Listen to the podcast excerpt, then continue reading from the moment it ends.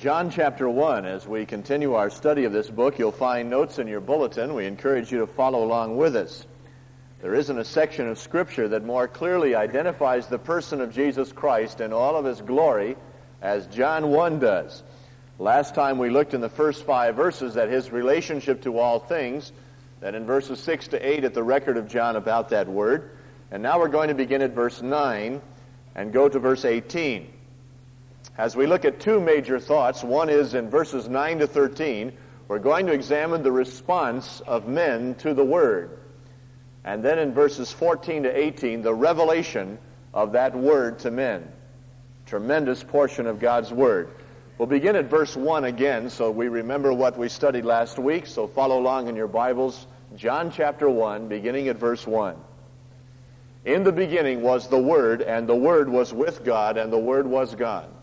The same was in the beginning with God. All things were made by him, and without him was not anything made that was made. In him was life, and the life was the light of men. And the light shineth in darkness, and the darkness overcame it not.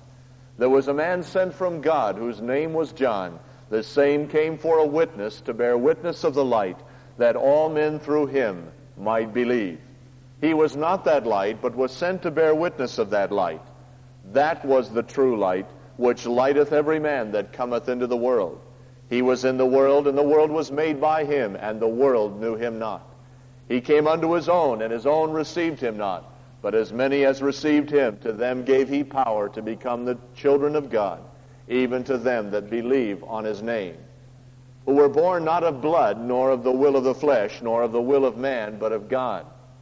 And the Word was made flesh, and dwelt among us and we beheld his glory, the glory as of the only begotten of the Father, full of grace and truth.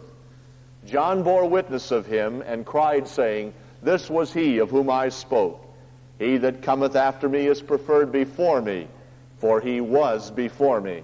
And of his fullness have all we received, and grace for grace. For the law was given by Moses, but grace and truth came by Jesus Christ. No man has seen God at any time the only begotten Son who is in the bosom of the Father, he hath declared him. Will you join with me in a moment of prayer? Father, we thank you again for your word, for the clear presentation as to the person of Jesus of Nazareth. And Father, we pray that you'll make us very sensitive to the message of God's word, that we'll be open hearted, we'll be ready to receive, that we'll understand our own needs and how he can meet them. And we thank you for this time around your word. In Jesus' name we pray. Amen. Now, beginning with verse 9 and going through verse 13, we're looking at the response of men to the word. And there's no section of God's word that so clearly identifies how an individual can respond to Jesus Christ and know that he has come to a personal relationship with him. I'd like you to notice, first of all, in verse 9, the effect upon all men of the light.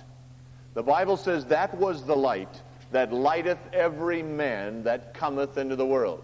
Now, he's not talking about salvation there. Every man has not been saved, according to that verse. The verse is saying that every man has received the light. Well, what light? Back in verse 4, it says, In him, meaning in Jesus, is life. And that life is the light of all men. Same thing being said here. He's the light that lighteth every man who is coming into the world. The light is referring to the knowledge of God. The passage is teaching that Jesus is God, manifest in human flesh. Therefore, all men have received Christ's light because they've received the light, the knowledge, the understanding of the existence of God. You say, how have all men received that? You mean everyone that's come into the world has knowledge of God? Absolutely. The Bible teaches, first of all, we have a knowledge by creation that by the things that are made we know the invisible things of God, at least his eternal nature. That is, that he had to exist before it was made, obviously, if someone made it. And secondly, that he has power. Somebody bigger than you and I made it. So all men have a knowledge of God in creation. And Romans 2 also teaches that all men have that knowledge of conscience. That men know in their minds and in their hearts. They know of the existence of God. And that's why some writers have written of the God shaped vacuum in every man's life that can only be filled by the God who made him. This is very important. The Bible teaches that all men have received the knowledge and the light of the existence of God. And the point of the passage is look at Jesus and you'll discover the details of it. See? Because he is God. And that wonderful light and that knowledge of God, the details of which you are seeking for and trying to understand, are all wrapped up in God who became man, are wrapped up in Jesus of Nazareth. Now, secondly, in verse 10 and 11, I'd like you to notice the attitudes of men to the Word. We see two examples here. We see, first of all, the world in general in verse 10. It says he was in the world, meaning his presence. He was there. People heard him, they saw him, they saw what he did and what he said. He was in the world by way of presence, and the world was made by him, his power. And the world knew him not. It did not know him. Now, I'd like you just for a moment to reflect upon that. Because you see, the world did see him. They did hear what he said. They saw some of his miracles, which he did. And yet the Bible says that the world in general did not know him. It doesn't even say the world today does not know him. It's talking about the world at the time of Christ. At that moment, they did not know him, even though they saw him. They saw him with their physical eyes, which we have not done and have not seen. They heard what he said. You see, you can know about Jesus of Nazareth and not really know him. A strange paradox, which believers understand. It is possible to know a great deal about Christ. And these people at Jesus' time certainly knew a great deal more than we know today in terms of the physical, in terms of what he said and did. And yet the Bible is clear they did not know him. And you may be sitting here with quite a bit of knowledge about Jesus of Nazareth, but it's very important to understand that there is a difference in the knowledge of an individual in terms of Jesus. Some know about him, some know him. And there is a difference, which we'll try to explain as we move along. Now, in verse 11, you've got the second example of attitudes of people to the Word who was manifested, and that's the Jews in particular. The Bible says he came unto his own, and his own received him not. Now, Jesus was a Jew. His mother was a Jew. She was in the line of David through Nathan. His father, who adopted him, of course, after he was born, supernaturally virgin birth, according to the Bible. Joseph then married Mary. And Joseph was in the line of Solomon through David. So Jesus was definitely a Jew. And he came unto his own, to the Jewish people. They heard what he said. In fact, often they were picking up stones to stone him because they knew quite clearly what he said. The other day, last Thursday, I was up at the University of Southern California free speech uh, deal there. And uh, there was a crowd, of course, and listening to what I had to say. Uh, it reminds me of the Bible. Some mocked, some believed. You know, you just don't know. But anyway, one fellow was uh, quizzing me about this, about Jesus and the person of Christ and about his revelation about knowing him and that he is the eternal God. And he came up to me and he, uh, he said, Well, what about the Jews? He said, You know, the, the Jews rejected him. And you're saying here that he's God. You know, I really can't swallow that. I really can't buy that. And I said, You know, fella, it's interesting that you would give the example of the Jews. And he said, Why is that? I said, Well, you know, they give clear evidence in the Bible that Jesus really did claim to be God. He said, They couldn't. They put him on the cross. I said, Just a minute. The Bible says that they rejected him for the claim of blasphemy. I read him several passages in the Bible where it said that the Jews picked up stones to stone him because they knew that he had made himself equal with God. Isn't it funny how we vacillate and are confused in our generation about who the real Jesus is? Makes you want to say, well, the real Jesus, stand up, please. We're not really sure who he is. But the Jews were not mistaken. They knew exactly what he was claiming. Now, they rejected him when he came into the world, but they knew exactly what he claimed. The final charge of the Sanhedrin, the ruling body of the Jews that put Jesus on the cross, was blasphemy, that he had claimed to be God. There was no mistake about it in the minds of those who heard him teach. They knew what he claimed. So why should we question it? Jesus claimed to be God. The question is, was he a liar? Was he crazy? Was he uh, paranoid with delusions of grandeur, or was he telling the truth? If he was a liar, then the question is, what are his motives? He never acquired a great deal of wealth. He never sought fame. He never owned a house or a boat or a car. He sought a place to stay, and he said, Foxes have holes, and birds of, the birds of the air have nests, but the Son of Man hath not where to lay his head. If Jesus was a liar, then I ask you, what were his motives? Why was he lying? Why would a man who was lying go to the cross and die? Now, he could have been lying. He could have been telling people lies. But if he was, what was his motive? You might say, well, maybe he's just a little crazy, a little paranoid, delusions of grandeur. Uh, maybe he was a good man, but yet he just got carried away and thought himself to be something that he wasn't. If that's true, I would want you to know without any mistake that every paranoid has never in all of his life characterized and manifested the attributes of Jesus. It's a constant paradox to psychologists how Jesus, who claimed to be God, could be a paranoid at the same time he manifested the characteristics he did. He manifested characteristics that are opposite of someone who's crazy, who are opposite of someone who's having delusions of grandeur. Friends, have you ever really faced the claims of Jesus? Many people to get out of this problem say today, well, he never really claimed that. But listen, I remind you of, of John 1.11, that he came unto his own, and his own did not receive him because they believed that he claimed to be God. They heard him say it. They heard him teach it. And they put him on the cross. He's either telling the truth or he's a liar or a lunatic with delusions of grandeur. Face the alternatives before you accept or reject Jesus of Nazareth. He came unto his own, but his own did not receive him. You know, that little word receive to me is a tremendous blessing. There are different ways to express the word receive out of the Greek language, different words. This is a compound word, and it's used by Jesus a little bit later in John 14, 3. Would you turn there, please? I want you to see the significance of receiving Jesus Christ. In John 14, we have the example, the case of where Jesus was with his disciples. He's already informed them that he's going to go away. And of course, they're very disturbed. They're discouraged. And in John 14, we have some of the best words, best doctrine that flew out of the mouth of Jesus, precious things. But in verse 1, here's what he said to them Let not your heart be troubled. You believe in God, believe also in me. Quite a claim right there. In my Father's house are many mansions, if, dwelling places. If it were not so, I would have told you. I go to prepare a place for you. And if I go and prepare a place for you, I will come again and receive you unto myself, that where I am, there ye may be also. Now that's a beautiful thing. Jesus said, I'm going to come again and receive you unto myself. Now this little word receive that I'm referring to, and by the way, that's the word in John 1.11. It means to take alongside of. It's a beautiful word. To take someone alongside of you, you see, in affection and commitment and trust and love. Jesus said, I'm going to come again and take you alongside of me, and wherever I am from there on, you're going to be with me. We're going to be with Jesus forever. He's going to take us alongside of him.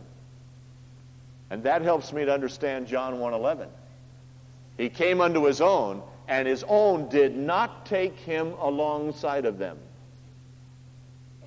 You see, it wasn't just a question of taking what he said.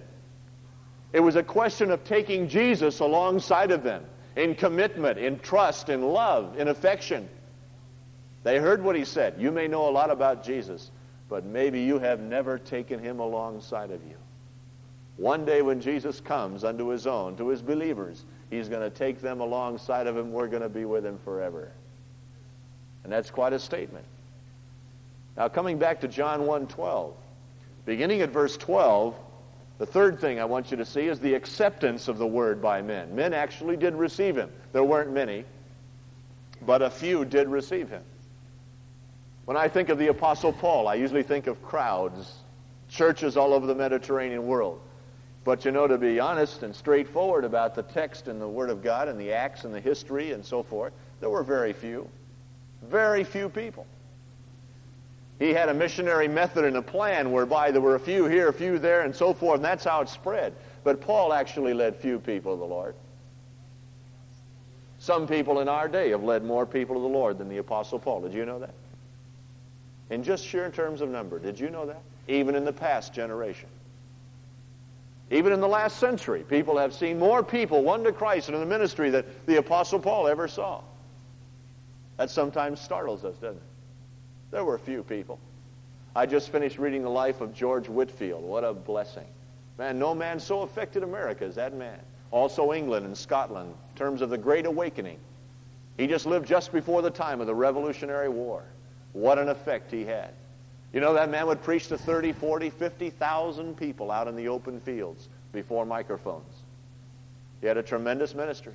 He'd go to where the people are, all those terrible places like dives where there were drunks and harlots and immoral people. And the Church of England, of which he was a clergyman, by the way, and a very strict one and very established, as, as we would say today. The established church was really his heart.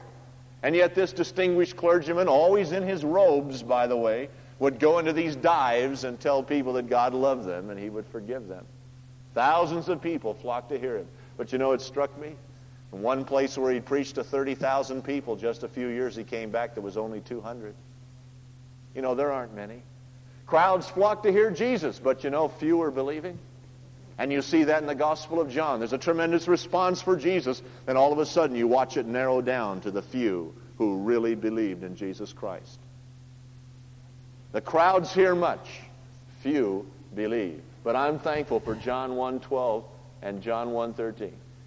You know, in spite of the fact he came unto his own, his own did not receive him, in spite of the fact that the world did not know him, there were the few who believed and received him.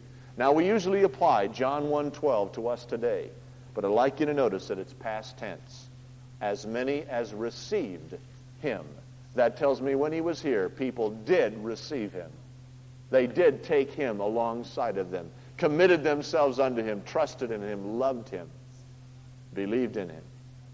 I'd like you to notice several things. First of all, in verse 12, I'd like you to notice the relationship that's experienced when you really accept Christ. What happens to you? What relationship do you receive? The Bible says in verse 12, as many as receive him, received him, to them gave he power, meaning authority or right, to become the children of God. The Bible teaches that the relationship that happens when you accept Jesus Christ is that you come into a family, a spiritual family. You are children of God. You are born that way, by the way, according to verse 13. You are born into this family just as surely as you're born into a physical family. So the relationship that Christians enjoy is being in a new family the family of God. They are children of God because of their faith in Him. The second thing I'd like you to notice is the requirement that's demanded here in verse 12. What is the requirement to get into this wonderful relationship, this family of God? It says, as many as received him. And the last phrase, even to them that believe, to the ones believing on his name or into his name. That's a very important phrase.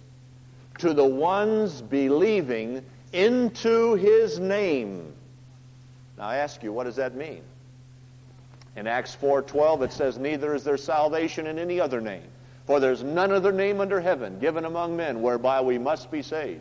You must believe into the name of Jesus. What does that mean? Well, as we look at the name of Christ in Matthew 1:21, the angel revealed this to Jesus' parents when he said, His name shall be called Jesus, for he shall save his people from their sins. That wasn't a new word, by the way. It's an Old Testament word. And it means Jehovah saves. The Lord saves. Call his name Jehovah saves, for he'll save his people from their sins. When you believe in Jesus, into his name, you are believing that Jesus alone can save you from your sins. Secondly, in verse 23 of Matthew 1, it says, His name shall be called Emmanuel, which being interpreted is God with us. If you are believing in His name, His name's Emmanuel. God is with us in a human being. So you're agreeing to the fact of the deity of Jesus Christ.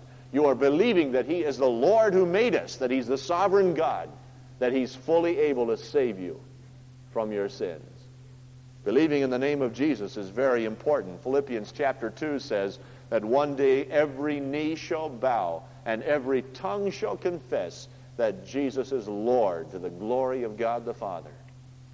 The question is not will you confess Him as Lord, but when you will confess Him Because one day every knee will bow and every tongue will confess that Jesus is all he claims to be.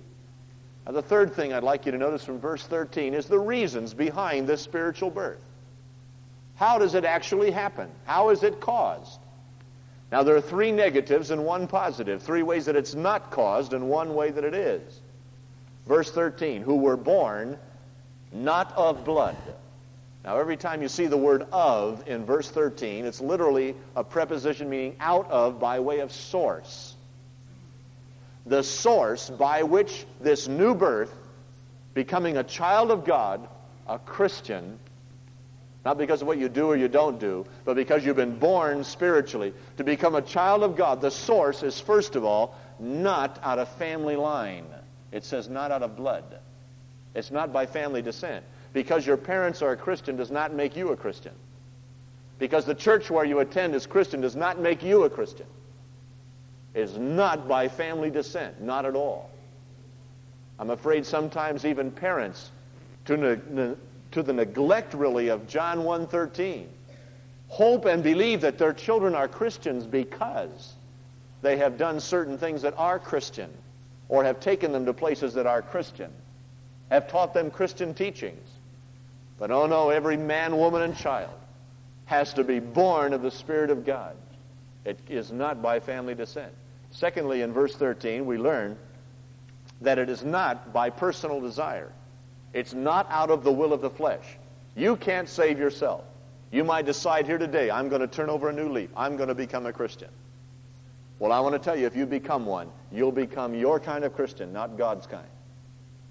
You'll become the kind that we see so much of today. People who are trying to score points with God, trying to do what they think God wants them to do, but they've never been born of the Spirit of God. There's nothing new in their life at all.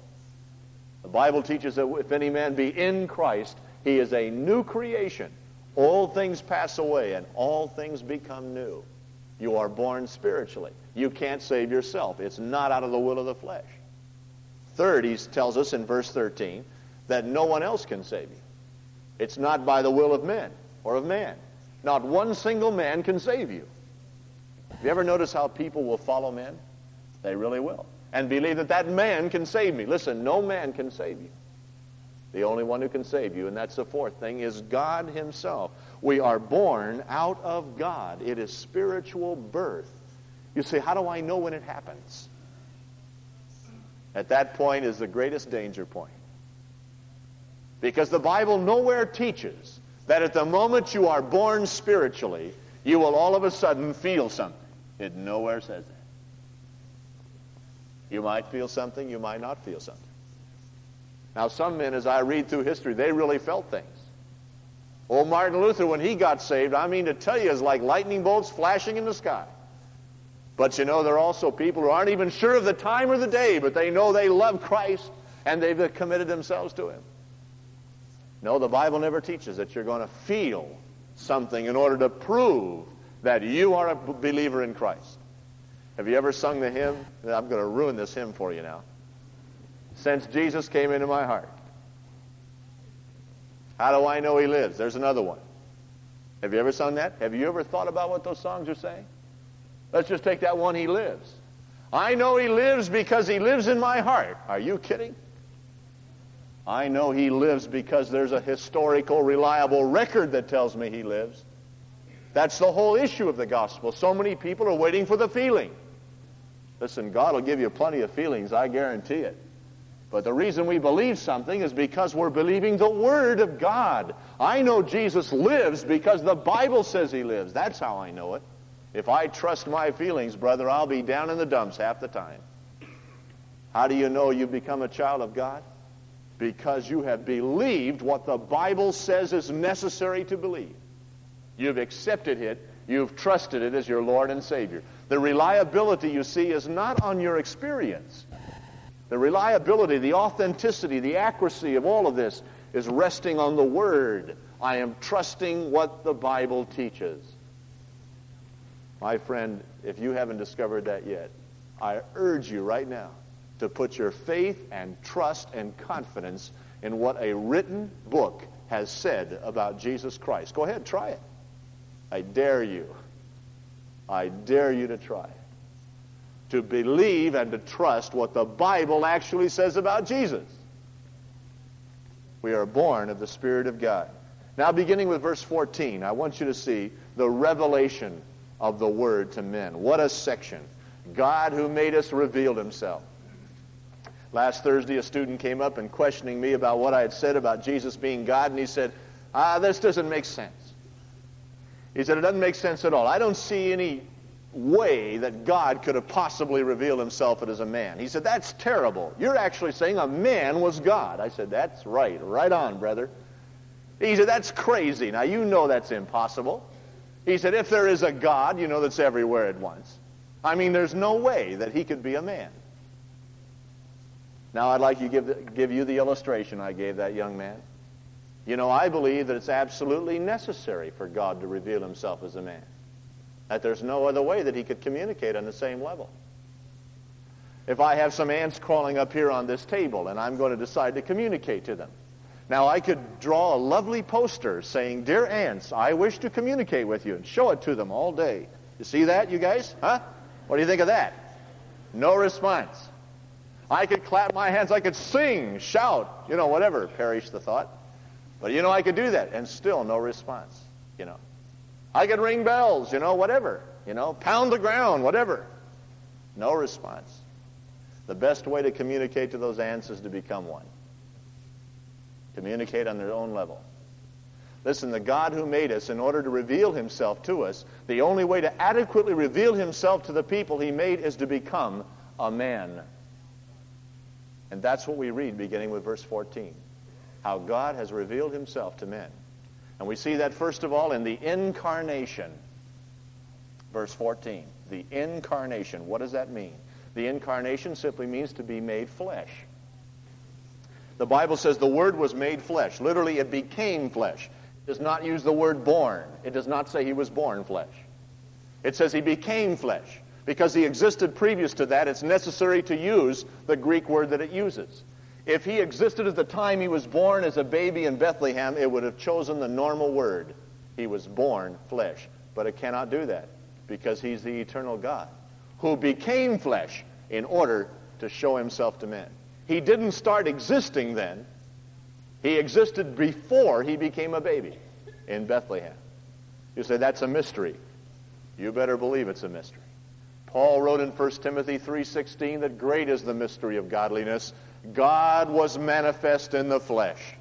That is a great mystery. But to emphasize it further, in verse 14, it says, He dwelt among us, and we beheld His glory. Now, the word dwelt means to pitch a tent or to tabernacle. And right away, John's Jewish hearers would have gone back to the Old Testament. The glory of God dwelt in a tabernacle, also dwelt in the temple. In John 2, Jesus calls his body a temple. And according to this passage, the glory of God, which was manifested in several ways in the Old Testament pillar of cloud by day, pillar of fire by night. When Moses went up in the mount, it says the glory of the Lord came in the mount, and then it says a cloud covered the mount. When Jesus comes back in all his glory, it says he'd come in clouds of great glory. God can manifest himself, give appearances or manifestations in ways like that. But that is not a very detailed explanation of him, nor is it a very complete revelation. The glory of a God became complete in revelation. God in these last days has spoken unto us by his Son Jesus. In Colossians 2 9, it says, All the fullness of God dwells in him bodily, in bodily form. All the fullness of God is dwelling in Jesus. John says we beheld his glory. What's he talking about? The word to behold is the word theater, from which we get theater, and they really gazed upon it. They were watching it. When did they see his glory? Some say throughout his whole life. I'm sure that's true, but I think John is referring to an occasion that he and Peter and James saw for themselves. That was the Mount of Transfiguration. When those three men saw Jesus in one moment of time, give them a dazzling, radiant display of what his real nature inside would be like to see it. They were blinded by it. It was a fantastic display. He was transfigured, meaning his true nature came out through that corporeal substance in one moment of time. And it was just unbelievable. Bible says when they lifted up their eyes, they saw no man save Jesus only. Be a good thing for all of us, you see, to see his glory if we wind up just seeing him only. We beheld his glory. Now he says that glory, verse 14, is the glory of the only begotten of the Father, full of grace and truth. Not half grace and half truth. All the grace there is is in Jesus. All the truth there is is in Jesus. Now it's the only begotten of the Father. Have you ever had anybody say to you, if he is the only begotten, then how in the world could he be God? Anybody ever had that said to you? Let me see your hand. Okay, for all 20 of you, here it is. Five times John uses the phrase only begotten, and every time it refers to Jesus. So there's not really much help for us in understanding what John said because he never defines it. He just says that Jesus is the only begotten of the Father, the only begotten Son. But one other time it's used in the Bible, only once. And this is most helpful. Take your Bibles, please, and turn to Hebrews chapter 11 and verse 17. Hebrews, near the end of the New Testament, chapter 11, verse 17. Here's the only other time outside of John's five references to the Son of God as only begotten that the term only begotten is used. The only other time. So we better look at this passage carefully. It's the only one that can give us any help. Hebrews 11, verse 17. It says, By faith Abraham, when he was tested, offered up Isaac. And he that had received the promises offered up his only begotten son, of whom it was said, In Isaac shall thy seed be called. Now, here I learned that Isaac is called the only begotten son of Abraham, because the promise was that in Isaac shall thy seed be called. Well, listen, friends, if he was the only son of Abraham, then something's not right. Because by Hagar, he had a son named Ishmael. He also had a wife named Keturah, who had many sons, of which one was Midian, the father of the Midianites. Abraham had many children. So, how in the world could you say he's the only begotten son? He isn't the only one. He had many other kids. The point of the word is that he's his unique son, the one through whom the promise would come. In Isaac shall thy seed be called. The same thing is true of Jesus. He's the unique son. The only one of its kind is the point. And that to me just thrills me because I realize that the uniqueness of Jesus is a fascinating thing. No one can compare. No one can claim his right to be Messiah. He's the only unique one. No one else fits the qualifications. Do you know if you wanted to get a Messiah right now? I mean, let's suppose Jesus wasn't it. I challenge you to find anyone in history who comes close to the requirements. No one fits the requirements except Jesus of Nazareth. No one. And that's a tremendous statement. He was the unique Son of God. Now back to John 1 we learn about the revelation of God in the incarnation. And also in verse 15, we learn about him in the instruction of John the Baptist. John the Baptist, according to verse 15, bore witness, and here's what he said when he was crying out. He said, This was he of whom I spoke. He that cometh after me, the one coming after me, is preferred before me. In the text, it simply says, has become before me for he was before me. Literally, because he was first. Now, watch what he's saying. He said that Jesus came after him. Is that true? Yes. John the Baptist was six months older than Jesus, if you're looking from the time of their birth. Now, he was a second cousin to Jesus, and he was six months older than him. So the one coming after me, he said, is the one that lived before me. He's always existed. In that one statement, John is giving another testimony to the person of Jesus. He was first, meaning priority, a prior claim. He's the pre existent one, the one who existed before he was born as a baby, according to John. Now, third, in verse 16 to 17, you also see the revelation of the Word in the involvement of every believer in his life. Look what it says, verse 16. And of his fullness have all we received, and grace for grace. For the law was given by Moses, but grace and truth came by Jesus Christ. I want to just talk for a moment to the believers, as if I haven't been already, but, you know, just kind of a private talk, house, you know, shop talk. Maybe as a believer, you've gotten a little burdened down with some problems lately. Maybe some real hang-ups. Maybe you've been seeking for answers to those problems. Maybe you've even tried busyness, you know, getting active, doing what you think God wants you to do in order to solve the problem. I don't know. There might be many ways that you're trying to do what you think God wants you to do and trying to get answers to what's wrong and what the problems are. You know, it really struck me here in verse 16. There's only one answer Jesus. And if you resent the oversimplification, let me draw the point out to you. Out of his fullness, we have all received. The point is, there is an inexhaustible supply in Jesus of Nazareth that we're not tapping. And grace for grace, literally grace in exchange for grace. The idea is that, you know, grace is what God gives to you. We really don't deserve it, but He just loves us, He gives it.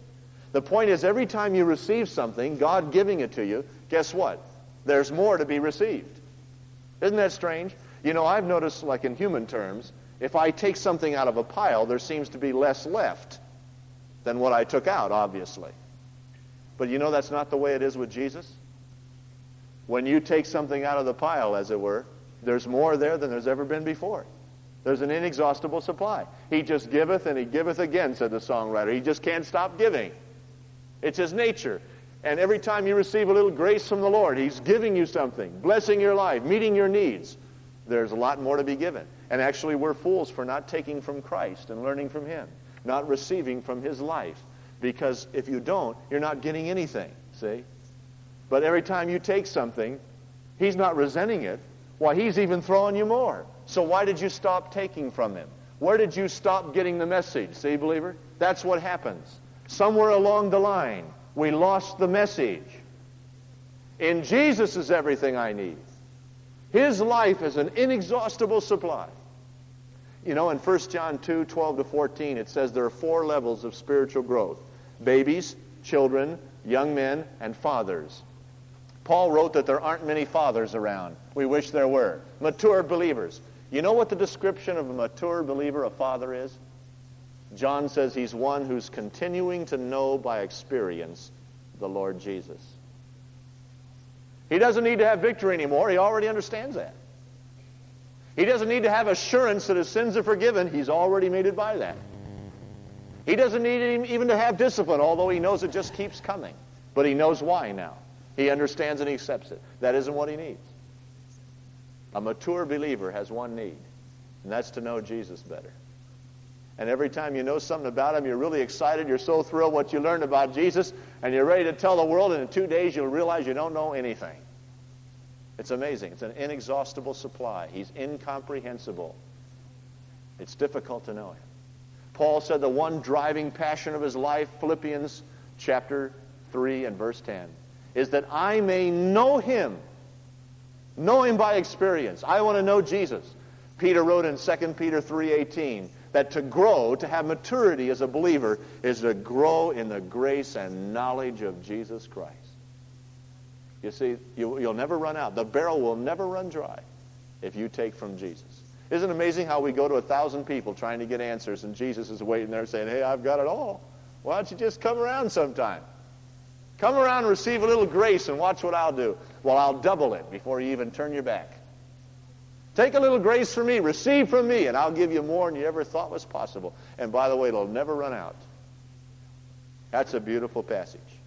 Okay, verse 18. Finally, I want you to see the revelation of God in the identity of God. Boy, what a statement is verse 18. No man has seen God at any time. You say, wait a minute, I thought he appeared to men in the Old Testament. It leaves the definite article the out in front of the word God. No the there. It just says no man has seen God, period. When the article is left out, it refers to his nature, as we discussed with you back at John 1 1. The Word was God, meaning nature, substance, and being. And so here you've got the point no man has seen the true nature and being of God, and that's true. Now he manifested himself, showed different demonstrations of himself, but no man saw him. Now watch this carefully. The only begotten, now what do you have in your Bibles? What's the next word? Son. How many of you have the word God in a translation? Yeah, several of you. You have the New American Standard? Did you know that the earliest manuscripts, that is the ones nearer the time when the scriptures were written, have the reading God there, not Son? It's later manuscripts that have Son in order to explain. I like the one that's nearer the time of the scriptures. It says, the only begotten God. What a statement. Sometime give that to someone who tells you that Jesus, if he's begotten, couldn't be God. When John 1.18 in the best manuscripts has the only begotten God. Now it says he's in the bosom of the Father. What does it mean to be in the bosom of someone? Affection, love, trust, closeness, intimacy. Watch this. The Son and the Father are intimate. How intimate? They're both God. Mystery of mysteries, God can manifest himself as Father, Son, and Spirit. And somehow he can localize himself in a human body without limiting his omnipresence. Everywhere at once, and yet all the fullness of God in a human body. Now, the Son who's in the bosom of the Father, affection, love, closeness, intimacy, no one knowing him as best. The Bible says, He, verse 18, hath declared him. The word declare is an unusual word. It means to lead out. And it was always used by the Greeks in terms of unfolding teaching, leading out of a principle, for instance, unfolding the teaching. Now, the passage is saying that the Son, who's in a close, intimate, affectionate relationship with the Father, whom no man has ever seen as to essence and substance, the Son has unfolded the teaching of the nature of God to the whole world. How about that? If you want to know anything about the eternal God, you can look at Jesus and know that in that physical body, the entire fullness of God, everything that God is, all of his attributes and power, we're right there in the body of Jesus of Nazareth. Isn't that exciting? We're not left to confusion. We're not left to not being able to find the details out about God. God gave us an everlasting revelation of himself in bodily form. And the Bible teaches, you know, when we get to heaven, we're going to see Jesus.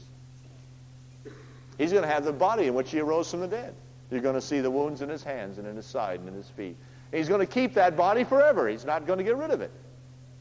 Isn't that great news to know that we won't be lost in heaven? You know, looking around, where's God? You know, he's everywhere at once. I can't see him, you know. Oh, no. Even though I believe we could have eyes in order to understand that infinite presence, but I don't believe we'll ever continue or ever finally get to the place where we know God. It's going to be a continual learning process. But it's encouraging to me to know that when we get there, there's Jesus. No mistake about it, there he is. You know what the Bible says is going to happen when you see Jesus? Bible tells you what's going to happen. Anybody ever accused you of being a holy roller? Listen, you haven't seen anything yet. Wait till you get to heaven. Why the Bible says that all believers and angels and everyone are going to break out in praise and adoration when Jesus steps forth in that body in which he died. When all eyes gaze upon him and say, There's the Savior. There's the one who died for me. Worthy is the Lamb that was slain to receive glory and honor and power. And all heaven will break out. Talk about a holy roller meeting. I'm telling you, it's going to be something else. People will realize that the eternal God is there in the person of Jesus of Nazareth. What a thrill that's going to be. He has declared him. He's unfolded him. Do you know him? Huh? Do you? Really?